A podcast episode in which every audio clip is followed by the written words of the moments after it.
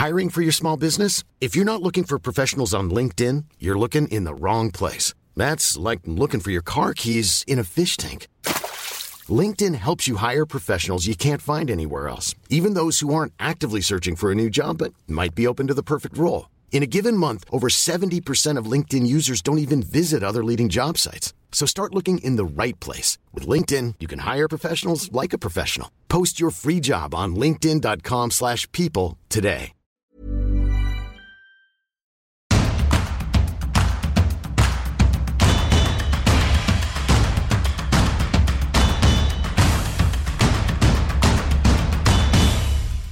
Bonjour à tous et bienvenue dans Tour d'Europe, votre podcast d'actualité sur le football européen. Je suis Cyril Morin, journaliste à Eurosport et vous connaissez le dicton, ce lundi est très chargé. On commencera par aborder le week-end de Ligue 1 avec Elton Mokolo et on se penchera sur ce top 4 improbable Monaco, Brest, Reims, Nice. Mais à quoi joue la Ligue 1 On ira ensuite en Angleterre pour euh, analyser les cas d'Arsenal et Newcastle avec Philippe Auclair. À quoi Lens et le PSG doivent-ils s'attendre? On verra tout ça avec lui. On ira ensuite en Italie pour parler de la polémique concernant Victor Osimhen au Napoli. Que se passe-t-il autour du buteur nigérian Guillaume Mayer Pacini nous expliquera tout ça. Et on terminera enfin par un détour par l'Espagne pour parler de l'équipe sensation et du joueur frisson de Liga, Kubo, le japonais qui ravit l'Espagne, Anacaro nous dressera son portrait. Tour d'Europe est à retrouver sur toutes les plateformes d'écoute les lundis matins. Il suffit de taper Eurosport FC pour retrouver l'émission et vous aurez en bonus le FC Stream Team du vendredi. Et si vous préférez la vidéo, rendez-vous sur eurosport.fr pour retrouver les meilleurs moments de cette émission. Vous connaissez le menu, alors Tour d'Europe, c'est parti. Et allez, on démarre cette émission avec euh, notre bonne vieille Ligue 1, Elton Mokolo, pour nous éclairer sur ce championnat un petit peu euh, illisible. Comment ça va, Elton? Bonjour Cyril, ça va très bien. Il y a une nouvelle euh, semaine européenne qui arrive, donc on est très content. Bon, après, c'est vrai qu'on a eu un week-end de Ligue 1, comme tu as dit, qui est quand même bizarre. Bizarre, ça fait plusieurs fois déjà qu'on se fait cette réflexion le lundi matin en se disant que le week-end n'a pas été aussi riche. Euh, qu'on aurait espéré. On ne parlera pas aujourd'hui ni de l'OL, lanterne rouge puisqu'on en a parlé la semaine passée. On ne parlera pas du PSG tenu en échec face à Clermont, ni de l'OM de Gattuso, mais j'aimerais bien qu'on parle de ce classement. Euh, improbable, on va se le dire, avec ce top 4 inattendu, Monaco leader, et derrière Brest, Reims, Nice. Comment tu expliques ce top 4 improbable? Alors, euh, comment j'explique? Il y a plusieurs raisons. Déjà, il y a déjà c'est un début de saison, et donc ça, ça mm. me paraît très important euh, d'en parler. Donc, c'est vrai que ça a du mal encore à se définir. Je dis bien en termes de statut. Après, la principale raison pour moi, c'est que à partir du moment on est dans un championnat où il y a des locomotives qui ont des réadaptations structurelles, je veux dire par là le PSG parce qu'ils ont un nouvel entraîneur, l'Olympique de Marseille par rapport à la situation qu'on a connue euh, la semaine dernière parce qu'ils ont déjà deux entraîneurs qui sont passés cette saison. On a un club comme le RC Lens qui avait fait une très grande saison la saison dernière. Et bah, ça met un peu plus de temps à démarrer. Et bah, forcément, il y a aussi Lille, Lille qui, même s'ils l'ont emporté 2-0 face au Havre, et bah, c'est un début de saison qui est quand même euh, compliqué. Rennes bah, aussi, finalement, même s'ils ont gagné dimanche, euh, ils ont mis du temps à rentrer dans leur saison. C'était la deuxième victoire de Rennes cette saison et à domicile euh, qui plus est. Donc tout ça profite à d'autres équipes qui sont un peu plus modestes. Et quand je dis un peu plus modeste, je mets guillemets parce que dans l'absolu, Monaco est programmé pour jouer le podium. Et par contre, Nice, Brest, Reims, c'est vrai qu'on ne les attendait pas à la fête dès le début de saison. Donc euh, il y a plusieurs raisons, notamment pour euh, Nice et euh, Brest, enfin davantage pour Brest et Reims, à savoir que pour moi, ils capitalisent sur l'euphorie de la, de la fin de saison dernière. Pour moi, c'est une thématique qui est très importante. Brest, si je peux avoir une analogie, j'aurais l'analogie avec Nantes qui se sauve en barrage et la saison suivante, ils font un très bon début de saison. Mmh. Brest a terminé 14e et tout de suite, ils ont capitalisé sur la fin de saison. Reims, de par la série avec Will Steele en, fin de saison dernière, ou plutôt en milieu de saison dernière, ils ont réussi à être performants. Nice, je pense qu'à partir du moment où ils ont quand même une défense qui est quand même d'élite par rapport à la Ligue 1, ils ont une assise défensive qui te permet de ne pas concéder énormément de buts Ensuite, quand tu as Terem Mofi, c'est quand même mieux. Ouais. Euh, justement, si on prend ces quatre équipes-là, alors on va peut-être mettre à part Monaco, comme tu le dis, qui euh, a l'effectif suffisant pour viser la Ligue des Champions. Est-ce que tu vois une de ces trois équipes qui est faite pour durer? Est-ce que Nice, de par son projet, de par son entraîneur et de par cette base défensive, est peut-être le meilleur candidat pour durer? Ou tu vois euh, le Reims de Will Steele ou le, Stade Brestois d'Éric de, Roy? Alors moi, je nourrissais beaucoup d'ambition envers le Reims de Will Steele par rapport au mercato estival, par rapport à ce qui s'était passé lors de la deuxième partie de saison où tu es quand même invaincu plus de 19 matchs. Ça, c'est quand même à signaler. Et donc euh, là, on voit que dès le début de saison, bah, tu es au taquet, au taquet mmh. parce que aujourd'hui, on va banaliser ça, mais voir Reims enchaîner victoire à Lille, victoire contre l'Olympique lyonnais, on peut disserter notamment sur le niveau lyonnais. Toujours est-il que Reims, à la même époque l'an dernier, ils n'étaient pas capables de faire ça. Reims, c'était une équipe qui avait l'ambition de se maintenir dans un premier temps la saison dernière. Et là, on voit qu'à partir du moment où tu peux capitaliser sur l'ossature qui est déjà présente, et en plus sur un mercato qui a été quand même très intéressant, et eh ben moi je pense que Reims, cette saison, peut être européen. Et c'est même, pour moi, Reims va être européen, parce qu'ils ont les capacités, ils ont les qualités pour euh, tenir toute la saison. Peut-être euh, parler des, outsiders à la traîne, euh, on les a passés en revue, mais est-ce qu'il ne fallait pas attendre mieux dans ce début de saison de Lille ou de Rennes notamment, qui eux n'ont pas connu de changement majeur cet été? Ils ont les mêmes coachs. Le projet est resté à peu près le même. Euh, il y a eu un mercato séduisant, je pense notamment du côté de Rennes. C'est des équipes qui demandent plus de temps à démarrer et qui vont finir en boulet de canon ou il y a déjà du retard quelque part? Aujourd'hui, Cyril, quand tu vois le classement de Brest, quand tu vois le classement de Reims, tu peux te dire que c'était à Rennes et à Lille. Euh, à ce stade de la saison. Ils auraient pu s'inspirer de ce qu'avait fait Lens la saison précédente mm. en se disant qu'à partir du moment où les locomotives mettent du temps à démarrer, et encore la saison dernière, il y avait le PSG, mm. et ben c'est à eux d'en profiter. D'autant plus que eux, ils misent sur la stabilité avec Fonseca, avec euh, Genesio. Mais le problème, aussi bien pour Rennes, mais aussi pour Lille, c'est qu'il y a eu la fameuse crise de croissance. C'est qu'il faut toujours confirmer. Parce que Rennes, il y a une grande ambition, c'est retrouver la Ligue des Champions de manière directe. Et donc, par rapport à ça, ils sont particulièrement attendus, avec en plus le mercato estival qui a été quand même salué.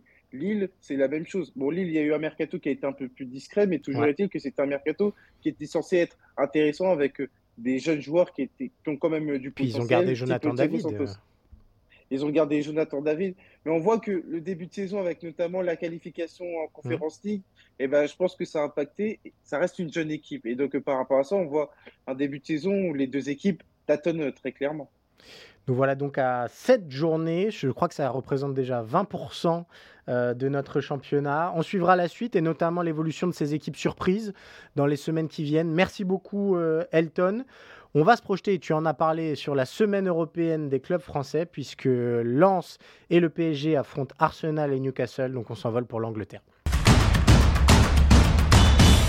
On atterrit donc en Angleterre, on retrouve Philippe Auclair qui a encore connu un week-end animé sur les pelouses de Première Ligue. Comment ça va Philippe?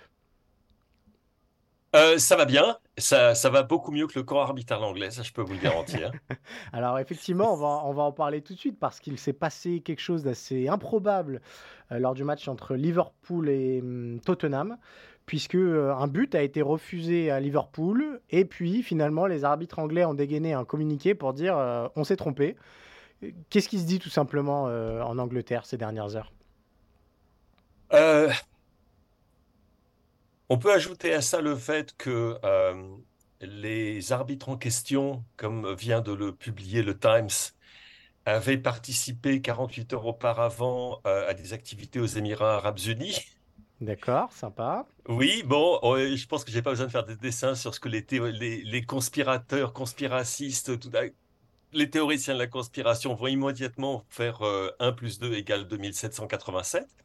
Euh, donc c'est Manchester City, hein, c'est ça que ça veut dire, qui a organisé ça. Non, ce qui s'est passé est absolument invraisemblable parce que, en fait, euh, Diaz a marqué un but tout à fait valable. Et d'ailleurs, je pense que tous ceux qui regardaient le match, que ce soit au stade ou devant leur écran de télévision, quand ils ont vu Diaz, un finish absolument magnifique au mmh. passage, un tir croisé dans le petit filet, euh, inscrire ce but, il était évident qu'il était onside, il n'était pas hors jeu, il était euh, en jeu d'un bon demi-mètre. Mais ce qui s'est passé, c'est que euh, le but a été refusé par l'arbitre assistant et qu'il y a eu une totale perte de communication avec les gens qui s'occupent de la VAR, qui en fait ont dit check complete. Donc ça y est, nous avons terminé notre vérification. Et donc ça a été interprété comme, comme voulant dire, ben, la décision qui était prise sur le terrain était la bonne.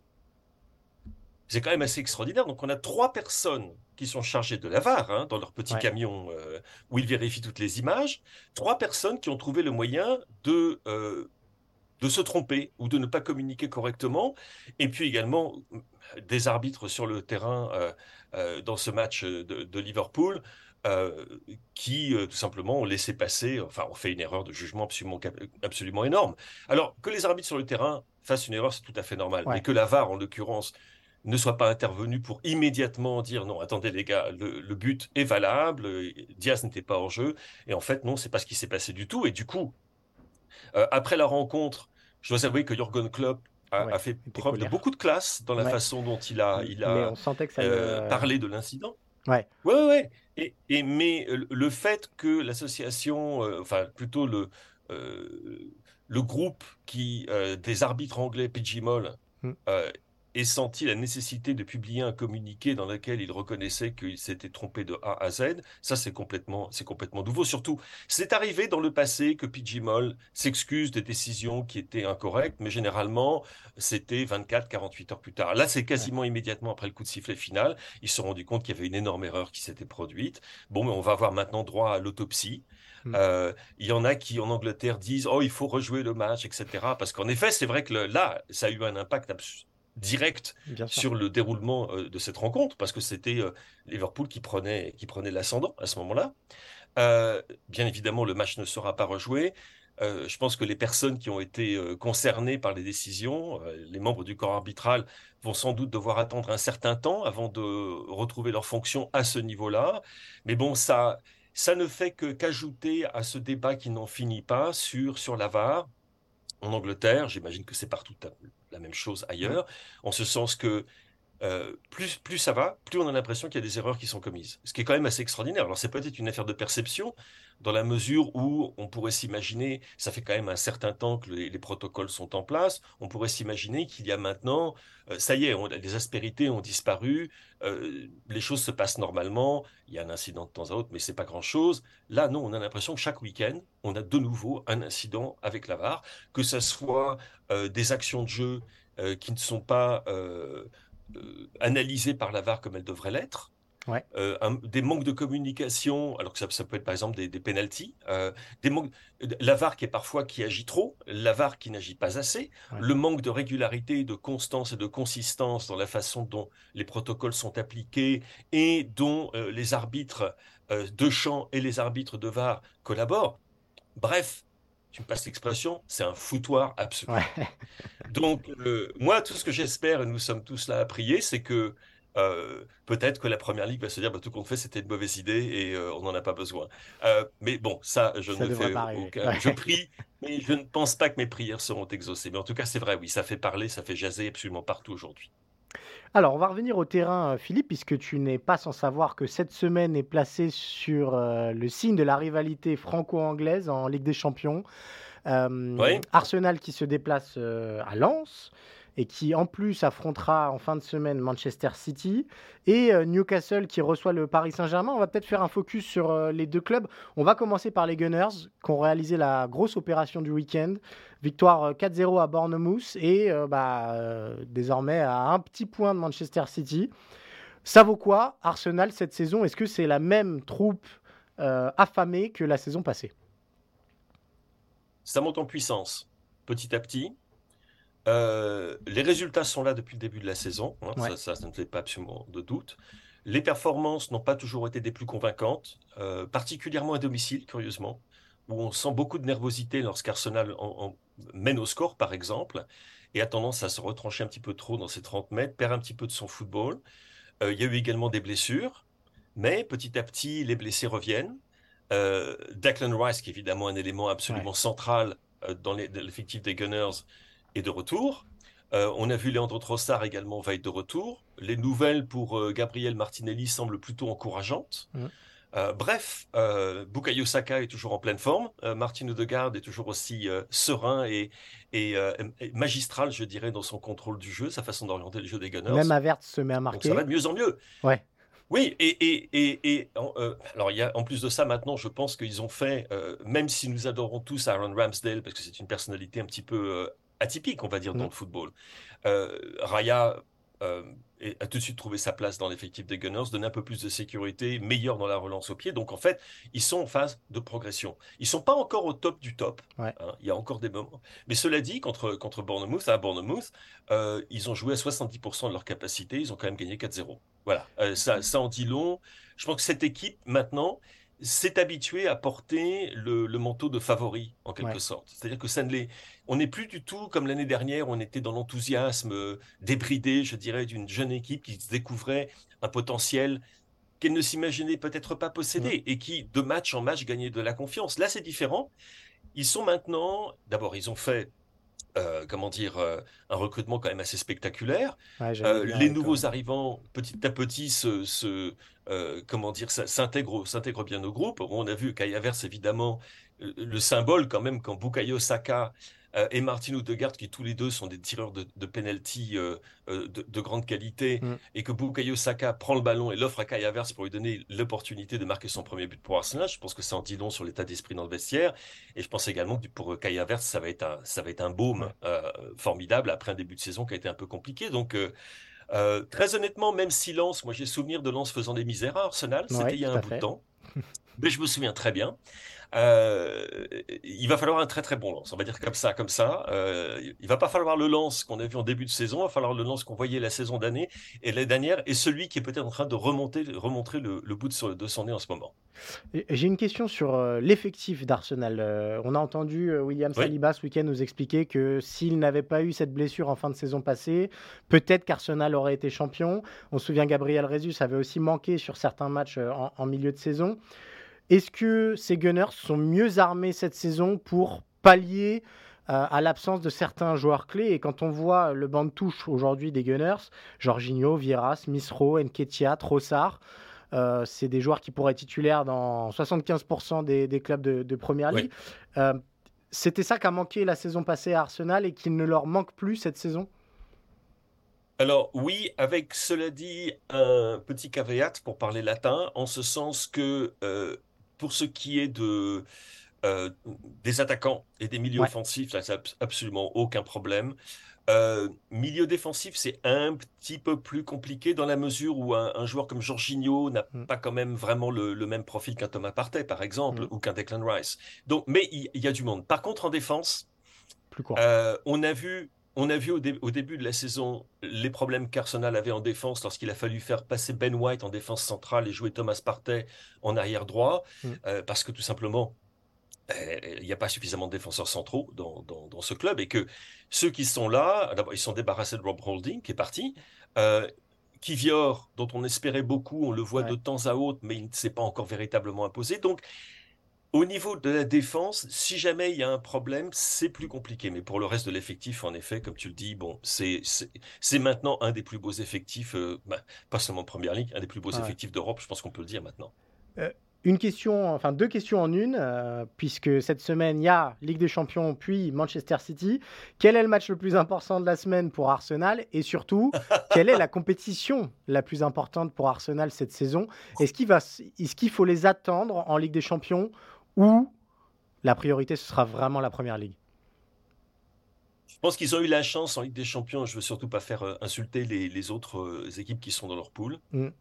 de tomber sur un groupe qui est quand même très largement à leur portée et qu'on risque de se retrouver dans une euh, configuration qui fasse qu'au bout de quatre matchs, Arsenal sera probablement qualifié pour les huitièmes de finale. Et donc, Mikel Arteta va pouvoir se concentrer sur le championnat. il est évident que comme tout entraîneur à qui on poserait cette question, la priorité, c'est le championnat. Mm. La priorité, c'est le championnat d'Angleterre. Après ce qui s'est passé l'année dernière, euh, où quand même le coup est passé très très près. Hein. Et si, si la VAR n'était pas intervenue pour, euh, pour valider le but marqué par Brentford, le 1-1 qui fait perdre deux points absolument cruciaux à Arsenal, etc. etc. Bon, on va pas revenir là-dessus. Euh, et là, cette fois-ci, bon, ben, ils, ont, ils ont toutes leurs chances. Ils, ils ont mis toutes les chances, toutes, leurs chances, toutes les chances de leur côté, avec en plus un Manchester City, bon, qui, comme d'habitude, est tombé là où on s'y attendait pas. Ouais. Hein, c'est tout à fait typique. Je crois que l'année dernière, il y avait eu Nottingham Forest Euh, là, là, on voit les Wolves qui ont, qui ont pourtant de très très gros problèmes, mais non, c'est toujours un moment où ça accroche. Ça, c'est la première ligue, on n'y peut rien, c'est mm. comme ça. Euh, mais la priorité, ça sera le championnat d'Angleterre.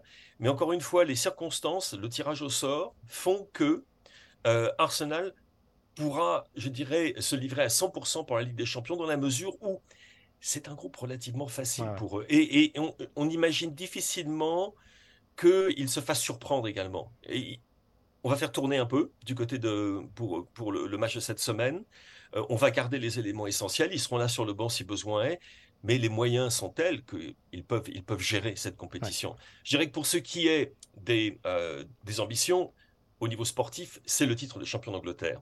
Et au niveau financier, c'est la Ligue des champions. Voilà. C'est comme ça qu'on pourrait un petit peu résumer la chose. Ok, très bien.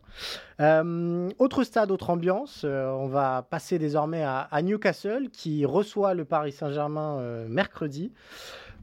Qu'est-ce qu'il faut attendre, tout simplement, de, cette équipe de Newcastle qui a connu un début de saison un petit peu timide, hmm. mais qui monte en puissance de manière assez impressionnante et qui reste un petit peu sur la lancée. Euh, et d'ailleurs, euh, la, la d'Eddie Ho explique un peu euh, l'état d'esprit de Newcastle, où il dit J'espère bien qu'on ne va dérouler aucun tapis rouge à qui que ce soit.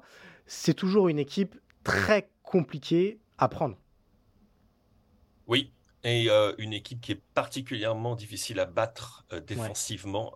marquée contre Newcastle, ce n'est pas à la portée du premier venu. Je crois que ça fait cinq, cinq matchs dans lesquels il n'encaisse pas le moindre but. Euh, c'est un petit peu à l'image de Bruno Guimaraes, qui a été franchement un joueur euh, colossal pour eux la saison passée mmh. et qui a vu un début de saison 2023-2024 euh, plutôt compliqué à l'image de toute son équipe. C'était même au point que on se demandait si Eddie Howe allait pouvoir conserver la confiance de ses propriétaires saoudiens ah suffisamment longtemps. Oui, absolument, parce que bon, on attend. Il a, il a été, il a fait la, la première chose qu'on attendait, qu'on espérait de lui, qui est la qualification pour la Ligue des Champions, mais il fallait se servir de ça comme d'un tremplin. Au niveau du recrutement, bon, ils ont de nouveau recruté, euh, mais Tonali par exemple, mm. mais euh, ils n'ont pas pu, pour des raisons de fair play financier, peut-être aller aussi vite et aussi fort qu'ils l'auraient souhaité, dans la mesure où ils avaient tellement dépensé la saison précédente, les deux saisons précédentes, que du coup ils se retrouvaient un petit peu bloqués. Bon, ils ont encore dépensé pas mal, pas mal d'argent, mais pas du tout ce à quoi on aurait pu s'attendre peut-être de leur part. Mm. Euh, mais l'effectif qui est en place est maintenant très très soudé. C'est pas un effectif plein de superstars quand on, quand on lit la composition de, l'équipe qui s'est imposée contre Burnley, euh, on va pas être là à dire oh là là, qu'est-ce que c'est fort. Euh, par contre, on regarde la façon dont c'est organisé, c'est très solide. Euh, on a des joueurs euh, qui ont été, qui, à l'image de Bruno Guimaraes, encore une fois, étaient un petit peu en deçà et qui reviennent tous. on a un joueur comme l'incroyable Almiron qui marque l'un des buts de la saison. ça veut dire qu'il y, a ces joueurs aussi capables de... De fulgurance, ouais oui, mais ces joueurs capables surtout de, débloquer des situations un petit mm. peu fermées. Euh, un Alexander Isaac, qui est un, très très très grand talent, euh, un Guimarães encore une fois, euh, un Almiron, il y en a d'autres, et, du coup un Callum Wilson qui est un joueur extrêmement, comment dire, sur lequel Eddie Howe sait qu'il peut se reposer à 100%, un des mm. meilleurs avant-centres typiques à l'anglaise qu'on est dans le championnat. Donc, il monte en puissance eux aussi. Et je pense que ça risque d'être, ça sera très très serré, j'imagine. Ça sera mm. très très très serré. Et, c'est absolument fascinant de voir euh, une équipe euh, comme, comme, comme Newcastle être enfin confrontée au type de problème que le PSG va lui poser Ligue des Champions. Parce qu'il y a aussi ça, hein, Newcastle n'a pas l'habitude de ce type de rencontre. Bien sûr, ouais. Euh, et c'est quand même un challenge complètement différent que celui qui est offert par la Première Ligue, même si, encore une fois, euh, Newcastle a fait d'excellentes performances face à dans la Première Ligue, ce n'est pas le même contexte, ce n'est pas la même opposition de, style.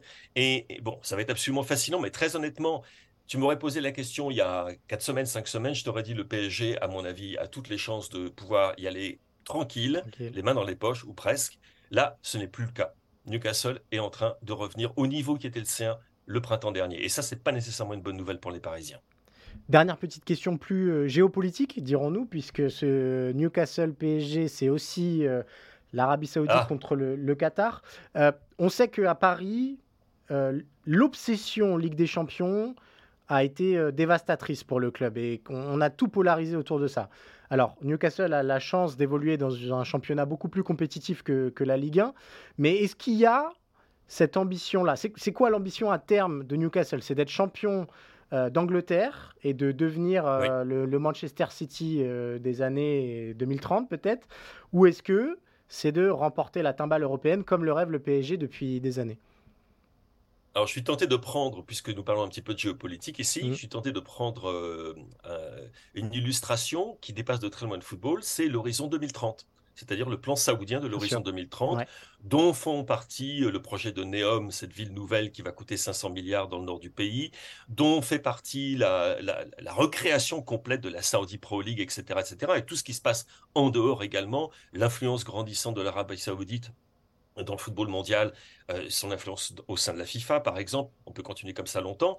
Et Newcastle fait partie de ce, de ce projet. Ça signifie donc que c'est un projet à long terme. L'horizon, il est plus lointain. Ce n'est pas nous voulons tout tout de suite.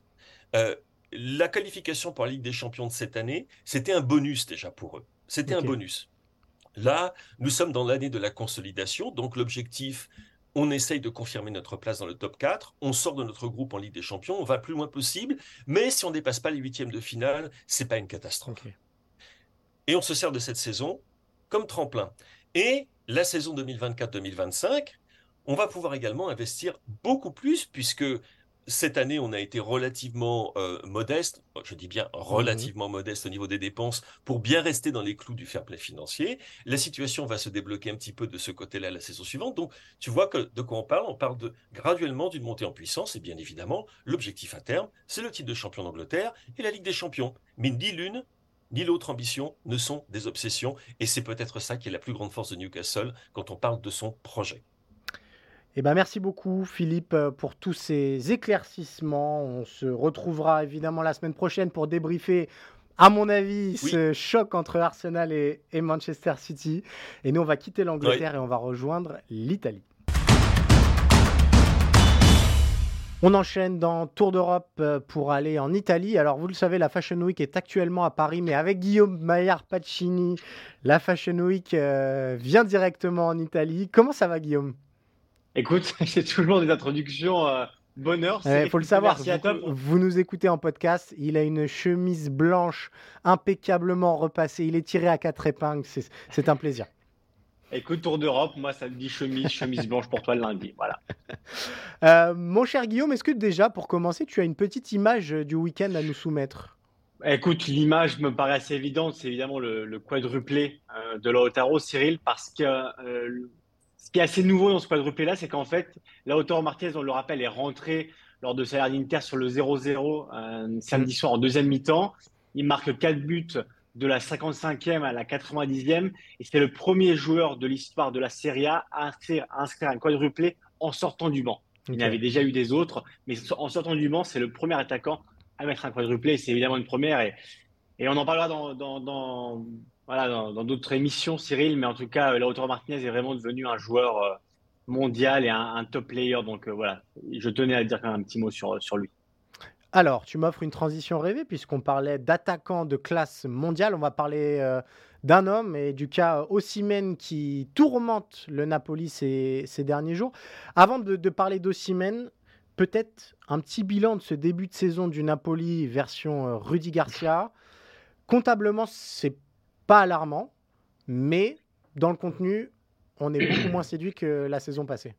Alors écoute, on avait parlé sur Eurosport.fr, on avait fait un article dessus. Alors, il y a eu quelques changements. C'est vrai que, euh, honnêtement, pour défendre un peu Rudy Garcia, Cyril, n'importe quel entraîneur euh, qui serait arrivé après Luciano Spalletti à Naples aurait eu des difficultés parce qu'on rappelle Naples champion d'Italie, Naples champion d'Italie avec la manière, avec le jeu.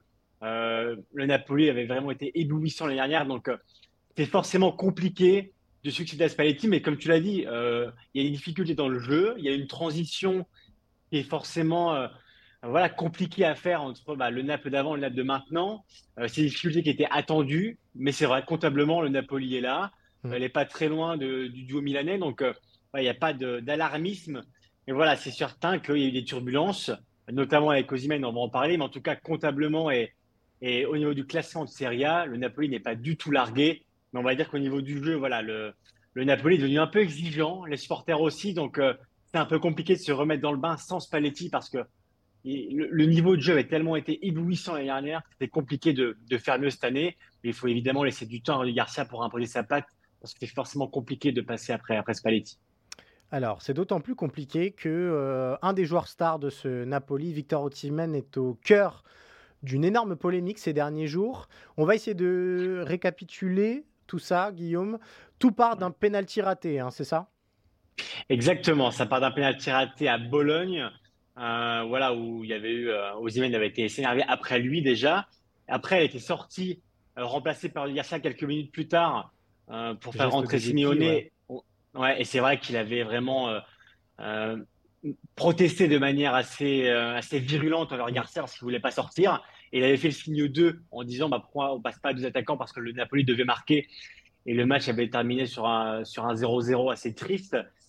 Et surtout, après Cyril, il y a eu ces vidéos TikTok, hein, surtout ça qui a fait déborder le vase, on va dire. Parce que voilà, il y a eu des vidéos qui. Euh, Donc la, la, première des vidéos euh, se moque un petit peu du pénalty raté de d'Ossimène.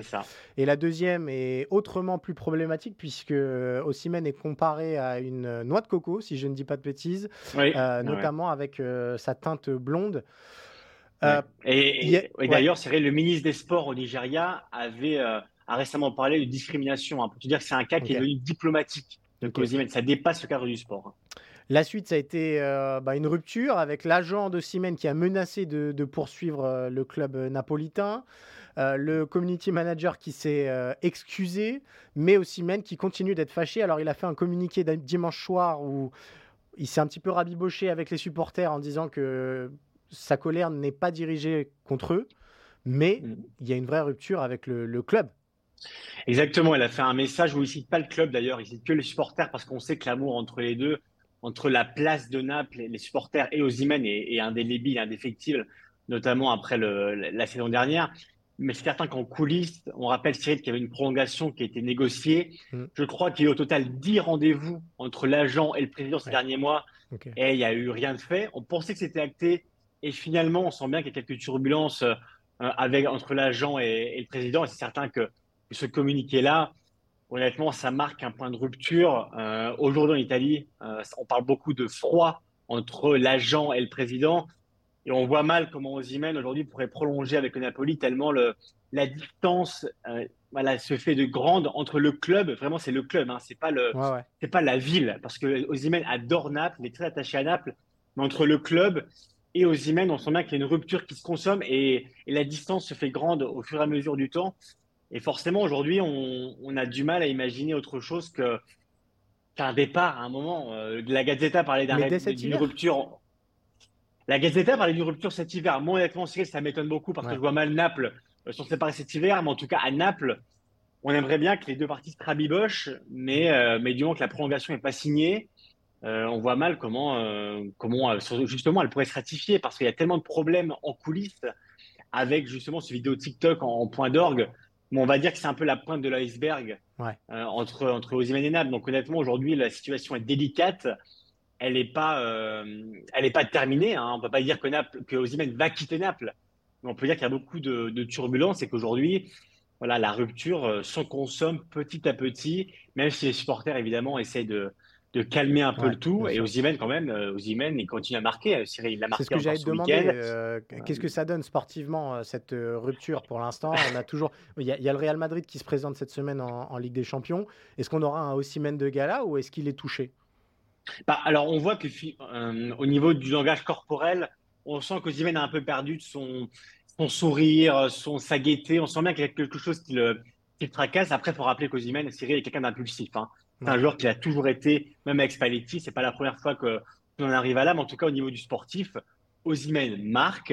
Euh, il a marqué ce week-end, il avait marqué contre l'Udinese au lendemain du communiqué de son agent, donc on peut pas dire qu'Ozymen ne rentre pas sur le terrain. Euh, c'est pour ça que Rudy Garcia le met, c'est parce qu'Ozymen marque et que Naples peut pas s'en passer. Donc euh, on peut s'attendre à un grand Ozymen face au Real Madrid, et d'ailleurs Naples en aura besoin.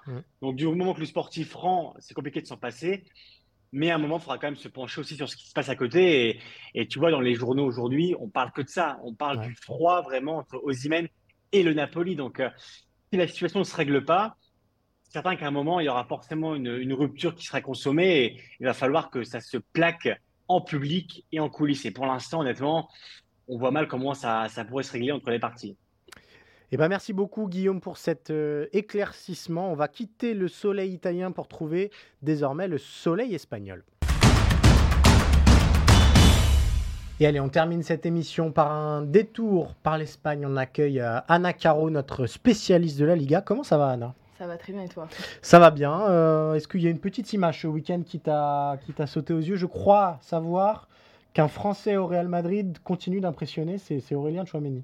Oui, et il a marqué son premier but avec le Real Madrid euh, ce week-end contre Girona. C'était un peu le choc inattendu en, haut de ce tableau de, de Liga. Bon, il y a pas eu vraiment photo parce que mm. même si Girona a bien tenu dans la première période, euh, se sont totalement écrasés ensuite. Euh, mais voilà, premier but pour euh, Aurélien Chouameni qui s'est bien fait chambrer par ses, par ses coéquipiers derrière parce que bah, ça faisait un petit moment qu'il attendait ce but. Donc, donc voilà, il a eu droit à, à, quelques chambrages sur les réseaux sociaux et même, et même sur le terrain. Euh, alors, on t'accueille euh, aujourd'hui pour euh, parler d'une équipe et d'un joueur dont on parle un petit peu moins en France. c'est la Real Sociedad qui continue de bien travailler. je me souviens qu'on avait déjà parlé d'eux à l'époque où David Silva avait fait son retour au sein du club. Il y a un autre gaucher ces derniers jours, et on va en parler plus longuement, qui, qui fait parler de lui, c'est Kubo. Mais peut-être déjà revenir sur ce début de saison surprenant, puisque la Real Sociedad est cinquième de Liga, juste derrière l'Atlético de Madrid. Euh, comment on explique ce début de saison euh, très réussi? Euh, bah alors déjà, on est sur une équipe qui n'a pas beaucoup bougé mm. par rapport à la saison passée. On s'attendait à ce qu'ils jouent ses places européennes, puisqu'ils sont européens, ils jouent la Ligue des Champions cette saison. Mm. c'est on va dire que c'est dans la progression constante du club. Ça travaille bien, ça remplace bien. Parce que là, du coup, on parlait de David Silva. Bah, lui, il a arrêté mm. sa carrière parce qu'il s'est fait les croiser euh, en début de saison. Et donc, bah, on a attaqué Kubo qui, déjà, euh, la saison passée, remplaçait David Silva euh, quand il était blessé. Et là, peu à peu, bah, en fait, il commence vraiment à prendre sa place dans le 11. Enfin, il prend totalement sa place, même vu qu'il n'est plus là. et qui nous démarre une saison sur de grandes bases. Donc euh, à, voir, parce que donc il a 21 ans, 22. Euh, il vient tout juste de comment d'enfin en tout cas se faire un nom alors que ça fait très longtemps qu'on entend parler de lui. Ce ce que donc dire. Euh, donc c'est une bonne chose pour la Real Sociedad qui en plus récupère peu à peu ses blessés. Je pense à Oyarzabal qui a quasiment pas joué la saison passée. Euh, Mendy qui est de retour aussi. Donc euh, là, c'est très prometteur pour la suite. Il joue Salzbourg en Ligue des Champions. Euh, il y a beaucoup, beaucoup d'éléments positifs à retenir. Surtout que du coup, là, il y a cette victoire 3-0 dans le derby. Tout à fait. Euh, c'est très important de gagner un derby. C'est vrai que c'est un derby qu'on scrute un peu moins en France, mais c'est un, derby basque, c'est toujours très important dans une saison en, en, Liga. Puis là, la maîtrise, elle a, elle a été totale. J'aimerais bien qu'on reste un petit peu sur le cas Takefusa Kubo. donc, qu'on a découvert, ou en tout cas dont on a entendu parler dès 2019, euh, à son arrivée au, Real Madrid, on nous l'a vendu, vendu comme le, Messi japonais. Tu me disais juste avant de, prendre l'antenne qu'il ne fallait surtout pas euh, utiliser cette expression, mais je le fais quand même parce qu'il y a des vraies similitudes. C'est vrai qu'il y a un pied gauche de, dingue. Cette saison, donc c'est déjà 5 buts et une passe décisive. Euh, c'est un des meilleurs joueurs de Liga actuellement ou on en est, il y a encore beaucoup de choses à, à améliorer, j'ai envie de dire bah, Si on prend le classement des buteurs, il est euh, juste derrière euh, Morata, Lewandowski et Bellingham. Donc on peut dire qu'au niveau des stats, déjà, oui, c'est un des meilleurs joueurs de Liga.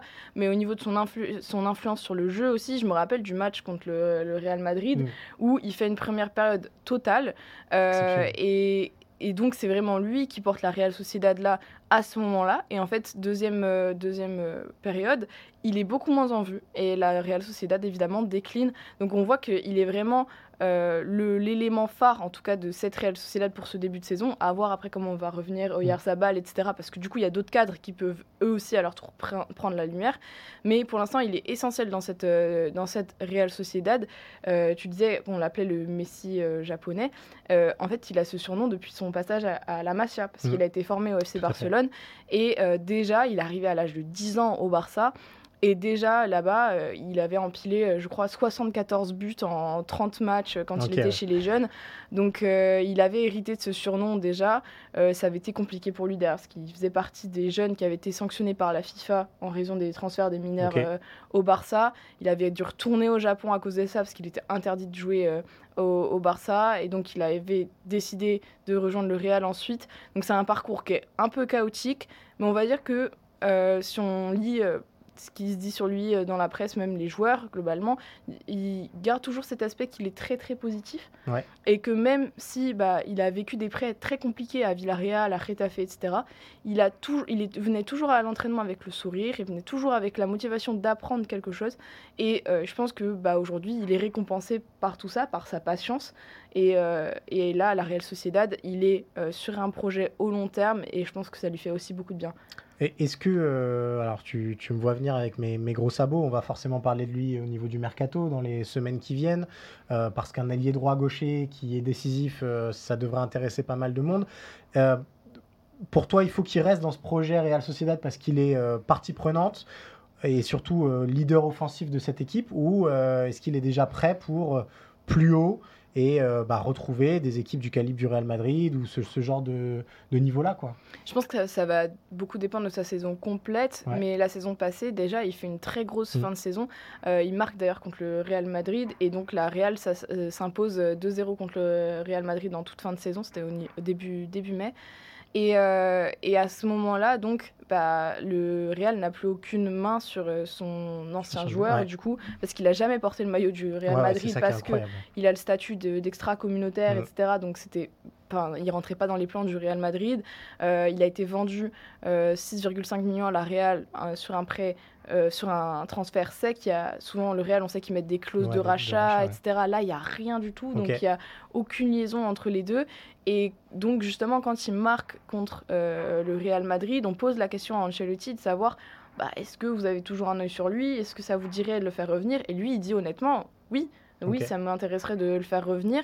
Euh, sauf que euh, derrière, il y a Emmanuel Alguacil, le coach de la Real Sociedad, qui dit euh, non, pour moi, c'est un Churi donc un, support, un un, comme un joueur de, de, la Real Sociedad, on a envie de le garder avec nous, il est important dans le projet. Et lui-même, derrière, dit Ah non, non, moi je veux continuer à la Real Sociedad, j'ai envie de jouer la Ligue des Champions avec le, la Real Sociedad, parce qu'il faut savoir qu'elle la joue quand même pas tous les ans, hein, la, la, Ligue des Champions. Donc il avait vraiment envie de s'inscrire dans ce projet-là. Euh, lui-même le répète souvent, il dit qu'il se sent lui aussi Tchouriurdine et qu'il a envie de, de, de s'installer dans cette Real Sociedad. Et je vois pas euh, aujourd'hui quel club de Liga peut lui promettre euh, d'être titulaire dans une équipe de Ligue des Champions qui joue les premières places en, Liga. Euh, aujourd'hui, dans son intérêt, en tout cas, c'est de rester. Et je pense qu'il a fait le bon choix cet été, alors qu'il était déjà courtisé, de rester dans une équipe qui joue la, Ligue des Champions. Donc, à voir pour la suite, à voir euh, comment finit aussi euh, la Real Sociedad, parce qu'on savait que les saisons passées, la Real Sociedad avait souvent tendance à euh, bloquer au niveau de décembre, janvier, et à perdre beaucoup de points, et donc bah, à finir à jouer la Ligue Europa alors qu'ils pourraient jouer beaucoup plus haut. Euh, là, l'année dernière, ils ont passé ce cap-là, ils ont réussi à ne pas rechuter en janvier. donc, si ça continue sur cette dynamique-là, cette saison-là, on peut vraiment imaginer que euh, bah, la Real Sociedad joue à nouveau la Ligue des Champions euh, la saison prochaine.